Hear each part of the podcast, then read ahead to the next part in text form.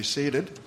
And uh, when you get seated, if you'll open your Bible, please, to Luke 23. We're going to be looking at verses uh, 33 to 49 today. 33 to uh, 32 to 49, excuse me, 32 to 49. Uh, I'm using the ESV. If you'd like to follow along in the Pew Bible, you'll find it on page 884. So that might make it uh, a little easier for you.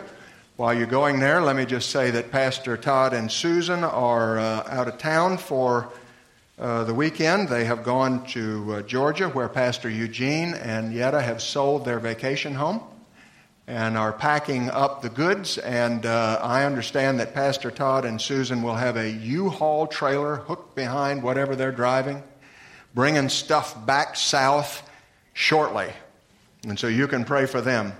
I am not sure he was looking forward to that, but I could be wrong. Uh, Luke 23, 32 to 49. This is what the word of the Lord says. Two others who were criminals were led away to be put to death with him.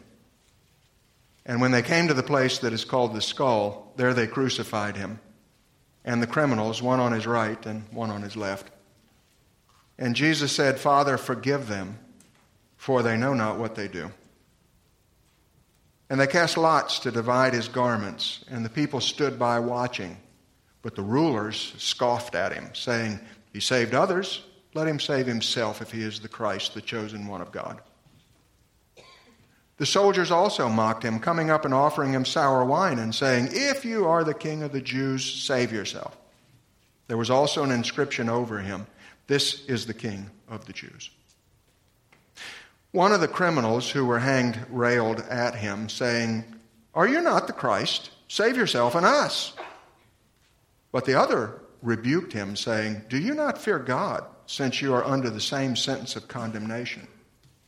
And we indeed justly, for we are receiving the due reward of our deeds. But this man has done nothing wrong. And he said, Jesus, remember me when you come into your kingdom. And he said to him, Truly I say to you, today you will be with me in paradise. It was now about the sixth hour and there was darkness over the whole land until the ninth hour, while the sun's light failed. And the curtain of the temple was torn in two. Then Jesus, calling out with a loud voice, said, Father, into your hands I commit my spirit. And having said this, he breathed his last. Now, when the centurion saw what had taken place, he praised God, saying, Certainly this man was innocent. And all the crowds that had assembled for the spectacle, when they saw what had taken place, returned home beating their breasts. And all his acquaintances and the women who had followed him from Galilee stood at a distance watching these things. This is the word of the Lord. Let's pray together. Father, we thank you. We, we thank you for we thank you for the cross. Uh, this painful description, this humiliating thing that we've just read about, turns out to be our very salvation, and we thank you for it. We thank you that your son Jesus was willing to go to the cross for us. We thank you that he despised the shame and he looked forward to the joy of our salvation. And we praise you for that. Help us today as we remember his sacrifice Help us today to be grateful in heart. Help us today, if there are any among us who do not know the Lord Jesus, to receive him today. Speak to our hearts today. Manifest your presence among us by the delivery of your word today in power. We ask it in Jesus' name. Amen. My wife and I had the privilege of being uh, missionaries in Latin America for 11 years, and the very first place we went was the small Latin American country of Bolivia. Bolivia is a very poor country, located right in the heart of South America, landlocked. Uh, we happened to live in a city called Cochabamba in the high Andes. And uh, as we were there to study the language, we began to get familiar with the Bolivian culture, which is a very distinct culture. And there are many things in the culture that I, I did not uh, enjoy, but one of the things that caught my attention that I thought was really, really a good thing was the way that the Bolivians will remember the cross of the Lord Jesus Christ on Good Friday. Good Friday for us is kind of a throw off, you know what I mean, in our country. Maybe you get Good Friday off, and that's great. You might go to the beach or whatever. But in Bolivia, on Good Friday, the city of Cochabamba, several hundred thousand people, virtually shut down. There were no businesses that were open. There were very few cars on the street, no taxis running. Uh, there are no pedestrians on the street. There was this eerie silence as this place where several hundred thousand people lived became quiet because they said it was disrespectful to make noise between the hours of 9 in the morning and 3 in the afternoon because those were the hours that Jesus the Lord was on the cross. Now, you can say a lot about different cultures and different things that they do, but I can tell you with certainty one thing with absolute clarity. There was nobody in Cochabamba, Bolivia, that did not know why that happened that day. Everybody in Cochabamba had this device, this tool that had, had developed in their culture to remind them of the sacrifice of Jesus on the cross. And by making use of that every year, everybody in that society knew what Good Friday was about. It's as if we as human beings need these little devices, we need these little tools to remind us, don't we? I mean, think about it. We all go through this, don't we? You, you, you've had this experience, and so have I.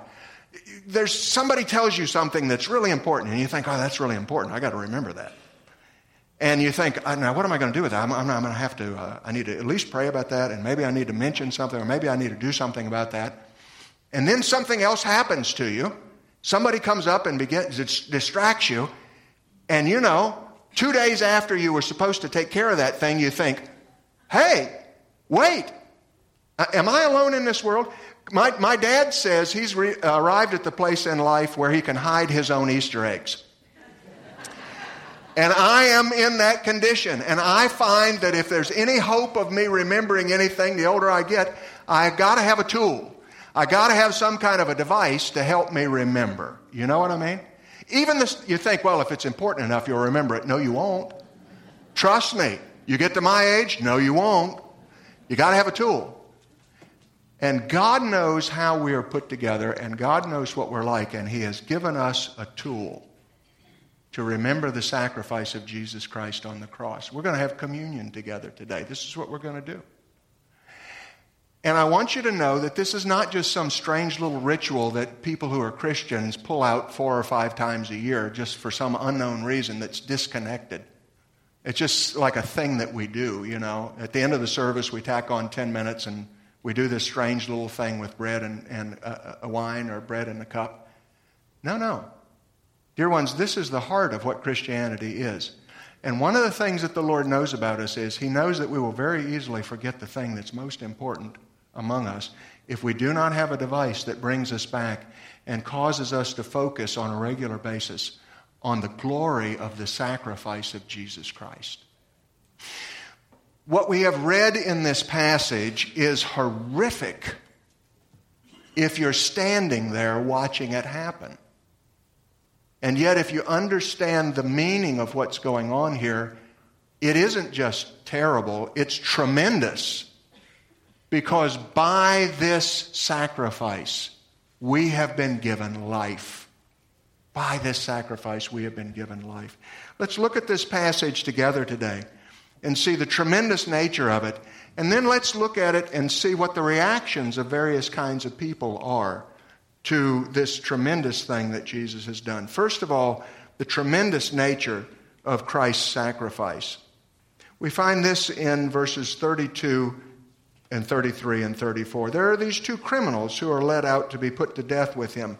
His death was with the criminals, Jesus Christ, the innocent one, the one who had done nothing, to fulfill the scripture that had said in the Old Testament that he would die a death with the criminals is led out to die with two guys who are genuinely thieves and criminals. And when they come to that place that is called the, the skull, there they crucified him and the criminals, one on his right hand and one on the left. Just notice, I want you to notice there's just the plain statement that they crucified him. That's all it says, really. It just says they crucified him. You know, in our day, we make a lot of the physical pain and suffering. Uh, did you see the, the movie, The Passion of the Christ? That's a tremendous movie, wasn't it? I don't, I don't know what your reaction was when you saw that movie, but when I saw that movie, Gwen and I walked out of that theater and we were speechless. There was just nothing you could say after you see the, the horror of the cross pictured in vivid detail. There is this tremendous suffering that Jesus endured for us. And in our generation, we tend to focus on that. It's a very interesting thing that the scripture does not do that. Have you noticed that in all four of the Gospels, the entire account of what happened to him is just a plain, bare statement? He was crucified. He was crucified. And I would suggest to you that that is an intentional thing on the part of the Holy Spirit and the scripture writers. Because as horrific as the physical suffering of Jesus was, that is not the point of the cross. It's a thing that points us to the significance of the cross, but it isn't the meaning of the cross. The meaning of the cross actually comes in the next verse down, verse 34, where Jesus said, Father, forgive them, for they know not what they do. Think about this. Think about the, the, the, this man who is completely innocent. He didn't do anything to deserve this. And they have taken him and stretched him out and nailed him to the cross. They put nails through his wrists, they put nails through his feet. They had put a crown of thorns on him. He has been beaten bloody. He is lifted up, hanging above these people who have made every effort, effort, including stripping him stark naked and hanging him on that cross to humiliate him and to cause him suffering. And he looks out on the crowd and he says, Father, forgive them. They don't know what they're doing. Dear ones, that's the meaning of the cross. That is the meaning of the cross.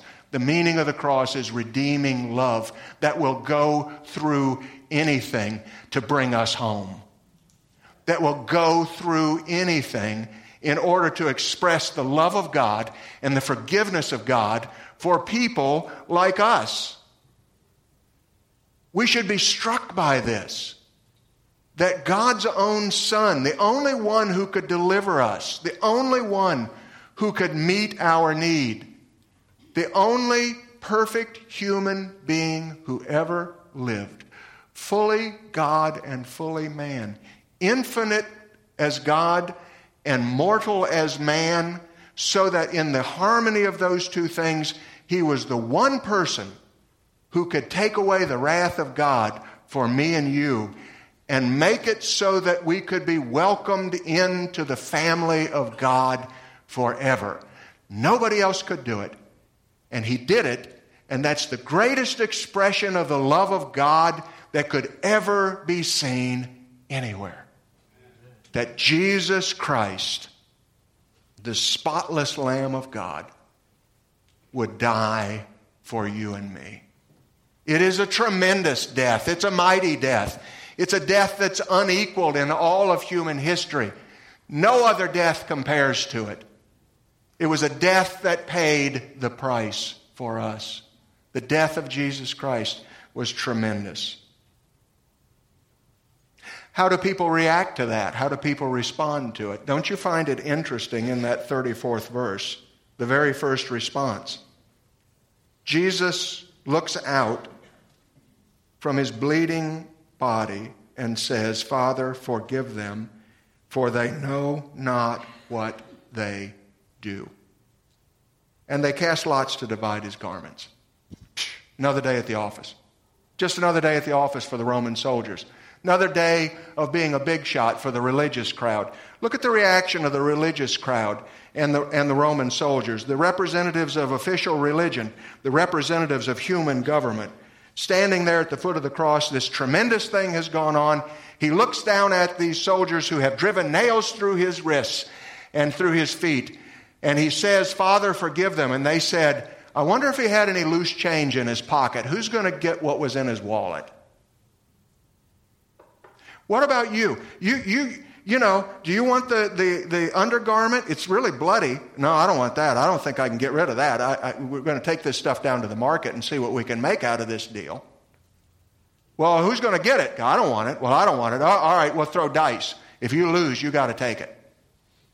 Well, what about this nice uh, uh, robe thing he's got. It's all in one piece. I think there's some money in that. We might be able to make a buck off of that. All right, well, who's going to get that? Well, let's just cut it in half. Let's cut it into four pieces. No, we're not going to cut it. What are you thinking about? We won't get any money for it. Let's throw dice for it. Whoever the winner is can have that. His death meant nothing to these people because they thought they were the big deal.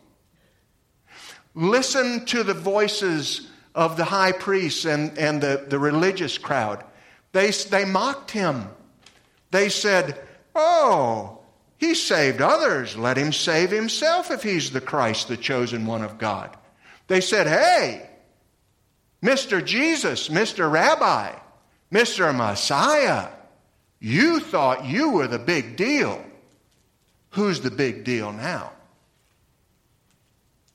Do you see where they're at? They don't see God's truth. They don't see. All they care about is strength. All they care about is who's the big deal. All they care about is that they can handle their own problems. And they're the ones who got rid of this little inconvenient rabbi who was causing them such a, such a fuss. And now this story is over with, and Monday morning they will wake up and life will go on beautifully for them. And what they have completely missed is that God's power is never in the strength of humanity, it's in the weakness of God. God at his weakest was on the cross, and the death of Jesus in his weakness and in his humility was enough to save anybody who will put their faith in him. You see, the strength is not in our strength, it's in his weakness. And they missed it. Why did they miss it? because they thought they were the big deal. Pride, refusal to humble yourself, refusal to admit that you have a need is the one sin that will send you straight to hell. The grace of God has come. The grace of God has appeared and is freely offered to every man and woman anywhere in the world. The one thing that'll keep you from going to heaven is a refusal to humble yourself and take the gift. That's the deal. So their reaction is they mock him. There's another reaction in verses 39 down to 43, the reaction of the criminals. This is very interesting, too, isn't it? Here he is being crucified between these two criminals. He's one of them is just, uh, you know, doing what everybody else does. He's, he's just in his anger, he's lashing out, and he says, Are you not the Christ? Save yourself and us. Let's make something out of this. Get with it, get on the program. But the other one rebuked him. This is, and isn't it interesting to think about? I mean, look, look, look, look, look. Both of these guys are witnessing the same spectacle, right? Both of these guys have been hanging close enough to him to hear him look down at the crowd and say, Father, forgive them. They don't know what they're doing. Both of them are witnessing this, this tremendous thing that's going on and who he is. And yet one of them says, Well, if you're the real deal, get us off these crosses. But the other guy's reaction is completely different. It's a reaction not of continued pride, not of continued arrogance and resistance. It is a reaction of what the Bible calls repentance. In other words, a change of mind, a change of heart. You know, this thief who says to his friend, Don't you even fear God? I mean, we're up here because we got this coming. We deserve this. This guy didn't do anything. What are, don't you even fear God? That guy, a few minutes earlier, had been pitching in with the crowd, mocking him too, because we find that out from another gospel. But then somewhere in this, this maybe it was the saying of Jesus that said, Father, forgive him. Maybe that struck that man and went straight to his heart in some way that, that is only explicable by the power of God. But something has changed this man. It's taking him from being just another arrogant mocker, and it has just, in a spur of a moment, turned him into being somebody who says, Jesus, remember me when you come into your kingdom. And the reply of Jesus to that man's repentance was, Today you will be with me in paradise. Today you'll be with me in paradise. Today you'll be with me in paradise. A whispered prayer, a changed life. A man who went from death to life all in an instant. Why?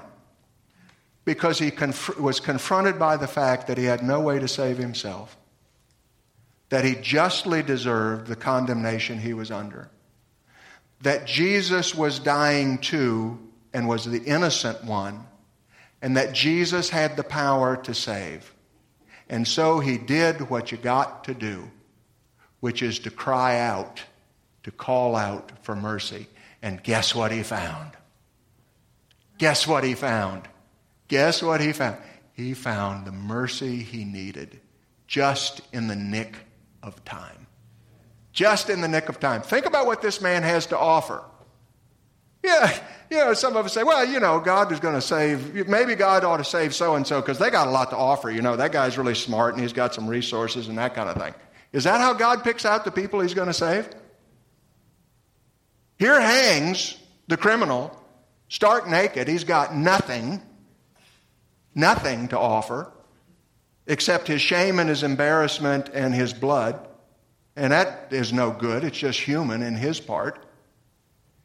And so, is God picking him out for what he can do for him? Is he going to get an opportunity to go serve God on the mission field? You know, God only saves missionaries. Did you know that? Aren't you glad that's not true? Right? Right? Because, because what is this guy going to do for, for Jesus? Oh, Jesus, I am so thrilled that you saved me. I'm going to go out and tell somebody about you. Really? You're going to do that? Nailed to a cross? You're going to do that? You're going to be dead? They're going to break your legs? You're going to suffocate within an hour? Within a few hours? You're going to do that? No. It wasn't that he had anything at all to offer to God. It was that God had something to offer to him, and he finally, for the first time in his life, was smart enough to take God up on the offer.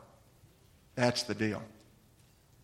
Now, don't miss the fact that God, God doesn't save us because of who we are, and nobody is too far gone for God to care for. Nobody is a hopeless case. Nobody is too far gone for God to care for. Learn also that we should beware of repentance without evidences. This man had evidences, didn't he? He confessed that he had a need. He asked, he cried out. There was a change in his life. There was something that responded to the offer of salvation. God forbid that we make uh, uh, the claim that we are Christians but live unrepentant lives. The people who do that are in grave, great danger. Because whenever repentance is real, it always causes us to cry out to God and get the help that we need and to be changed in an essential way. Always. Always does. Another thing we can learn from this thief is that the time when the thief was saved was the hour of our Lord's greatest weakness. When the thief was saved, it was the hour of our Lord's greatest weakness, and his greatest weakness is still able to save, still able to save any of us. There's another group of, that reacts, responds to this sacrifice. We find them in verses 44 down to 48. It was about the sixth hour, and there was darkness over the whole land until the ninth hour, while the sun's light failed. And the curtain of the temple was torn in two. And Jesus, calling out with a loud voice, said, Father, into your hands I commit my spirit. And having said this, he breathed his last. Consider the tremendous nature of those supernatural signs. Tremendous nature of those supernatural signs. There's darkness over the land. That's the descent into hell. In the Old Testament, darkness was a symbol of God's judgment. This is the judgment of God on the Lamb of God from 3 o'clock, from noon until 3 o'clock in the afternoon. There's darkness. Symbolically, God is saying Jesus Christ is in hell right now for your sins. If he didn't take hell, you've still got hell to pay. I've said it before, and you know it. But he took hell for us, and this is when he did it. And then what else are we told? We're told that the veil of the temple was torn in two, which is emblematic, it's symbolic of the way to God being torn open so that any of us who are washed in the blood of the Lamb can now come without fear and without embarrassment into the very presence of the God who made us. Now, when he breathes his last after committing his spirit into the hands of the Father, the centurion is struck by this. And the, when the centurion saw what had taken place, he praised God, saying, Certainly this man was innocent. And there's a further reaction of the same sort among the crowds. The crowds who a few minutes earlier had been mocking, a few hours earlier had been jeering at him. And now all the crowd that had assembled for the spectacle, they came for the show, but they got more than a show. And when all the crowd that had assembled for the spectacle, when they saw what had taken place, they returned home beating their breasts. There was something that happened on the inside of them. There was something that happened in their heart that cut them to the quick. What happened to them? What's the end of the story? Wouldn't you like to know? What happened to the centurion? Are we going to meet him in heaven? When we get there, is he going to be waiting saying, Hey, I'm the guy? What about the crowd? Did the crowd come to know the Lord? We do not know. We're just not told. We're not told the answer. You see, they were cut to the heart, but in order to be saved, you not only have to be cut to the heart, you must respond. You must respond. You must call on the name of the Lord in order to be saved. And there are a lot of people who come to church services like this, and week after week they sit through the service and they listen to the gospel being preached, and something tremendous is going on on the inside of them. And they just say, Not today, not today, maybe later, maybe, maybe just before I die. And let me tell you something. You can talk yourself into an absolute disaster by pushing away the urgency of the Holy Spirit. I wonder what happened to these people. Maybe they were among the people who came to faith in Jesus on the day of Pentecost, but maybe they weren't. We simply do not know. What about you? What about you? Have you opened your heart to Jesus? Have you taken advantage of this great sacrifice? Maybe you're here today and something has gone really wrong on the inside of you as you listen to these words being spoken about our Lord. Let me tell you how you can get relief. A couple of weeks ago, I had the opportunity to do a memorial service at the National Cemetery and I was asked by the guy who's the head of the National Cemetery, he said, I don't know how he guessed that I was a preacher. I was dressed in a black suit with a tie and I had a Bible in my hand. How do you think he knew? You know, I'm just standing in the waiting area, getting, you know, waiting to, to do what we do. And the guy called me into a back room and said, Are you a preacher? I said, Well, what do you think? You know, I said, Yeah, I'm a preacher. I'm a preacher. Hey, if you're going to have the part, look the part, right? Okay. So he calls me, he calls me into the back room and he says, are you, are you a pastor? I said, Yeah, I'm a pastor. He says, Look, I got a guy who's collapsed on his wife's grave out here. He's got a bottle of liquor. And he needs somebody to help him. After you do the memorial service, could you come and help this guy? So I got the privilege of going to talk to this guy. And the guy said, Listen, I was in the army and I was in the war and I killed 13 people, and I am not going to heaven. I am going to hell. And I had the privilege of being able to say to him, I know a way out of hell. Now, whether he took that or not, I do not know. I don't know. You plant the seed and you leave it there. I explained it to him. He knew John 3:16 better than I did, by the way. It wasn't a question of knowledge, it was a question of willingness. You see. And it's always what it is. It's never about knowledge. It's always about willingness. What about you? You know the gospel. You've sat through many, many gospel presentations. Would you like to know the way out of hell? because I can give it to you today. When this service is over, if you'll go down that hallway and go to the second door on the left, there will be somebody sitting down there who would be love to tell you how to get out of hell. If you are sitting here today trembling on the inside because you don't know what your destiny is, why don't you go make sure today? You can go, just like the thief on the cross, you can go from a, a tremendous lostness into heaven's presence all in an instant by simply giving your heart to Jesus. And that can happen today. One more group his acquaintances, all of his acquaintances, verse 49. And the women who had followed him from Galilee stood at a distance watching these things. I, I wish I could see their faces. You can imagine, can't you? You've seen pictures of men who have been in combat. You've seen people who have been in the throes of combat day after day, week after week for a while, and they, they have what's called the thousand yard stare. You know what that is? It's like they're not looking at anything in front of them. It's as if they're focused on something that's a thousand yards away that nobody else can see. And they are just transfixed by what they have witnessed. And they are just stunned by what they see. I think that's the look that's on the face of these people who have come with Jesus. I think they've got that thousand yard stare as they look toward the cross. I think they're just transfixed by what they've witnessed.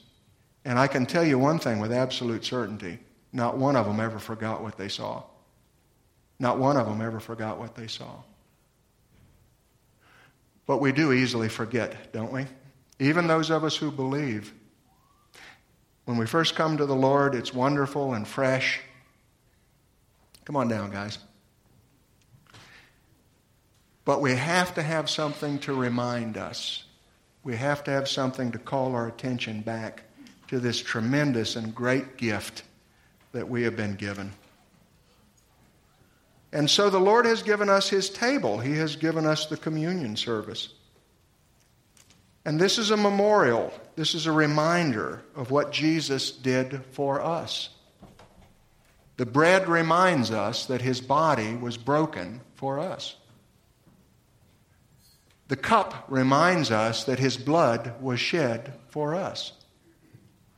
We are called to come to this table on a regular basis so that we never forget the stunning nature, the stunning nature of the gift that we've been given the forgiveness of our sins, the changing of our destiny, a new life to be lived in the power of the Holy Spirit. All of it represented here in simple bread and wine.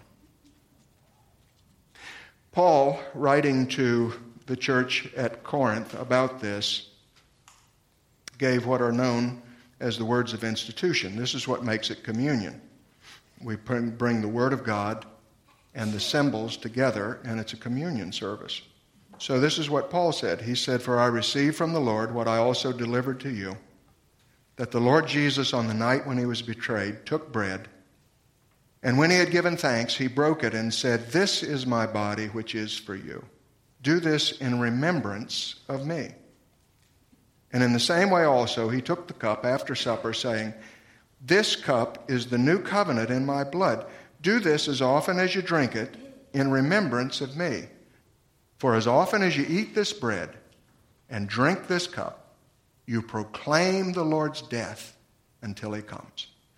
You proclaim the Lord's death and our salvation.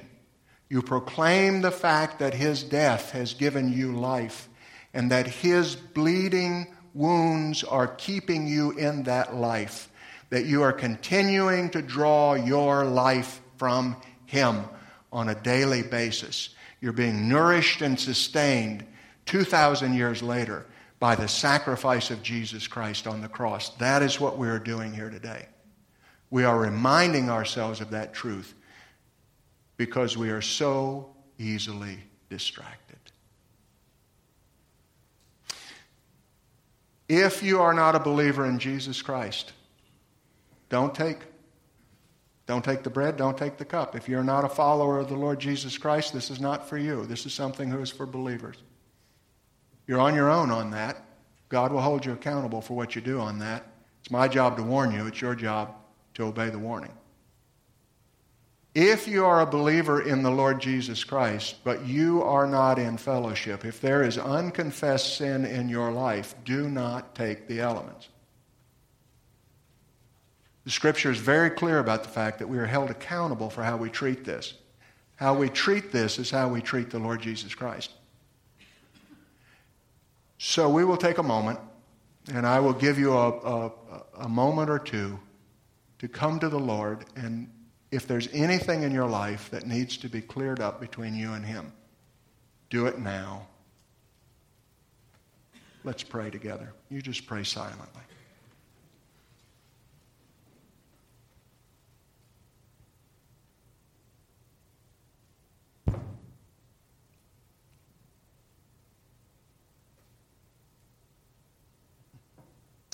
Lord, we confess to you that on our best day we are miserable sinners.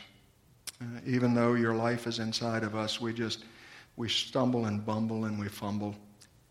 And yet the blood of Jesus, the blood the precious blood of Jesus washes away all of our sins, all of our past sins, our present sins, our future sins, all washed away by the gracious blood of Jesus. And we thank you for that. Forgive us our sins.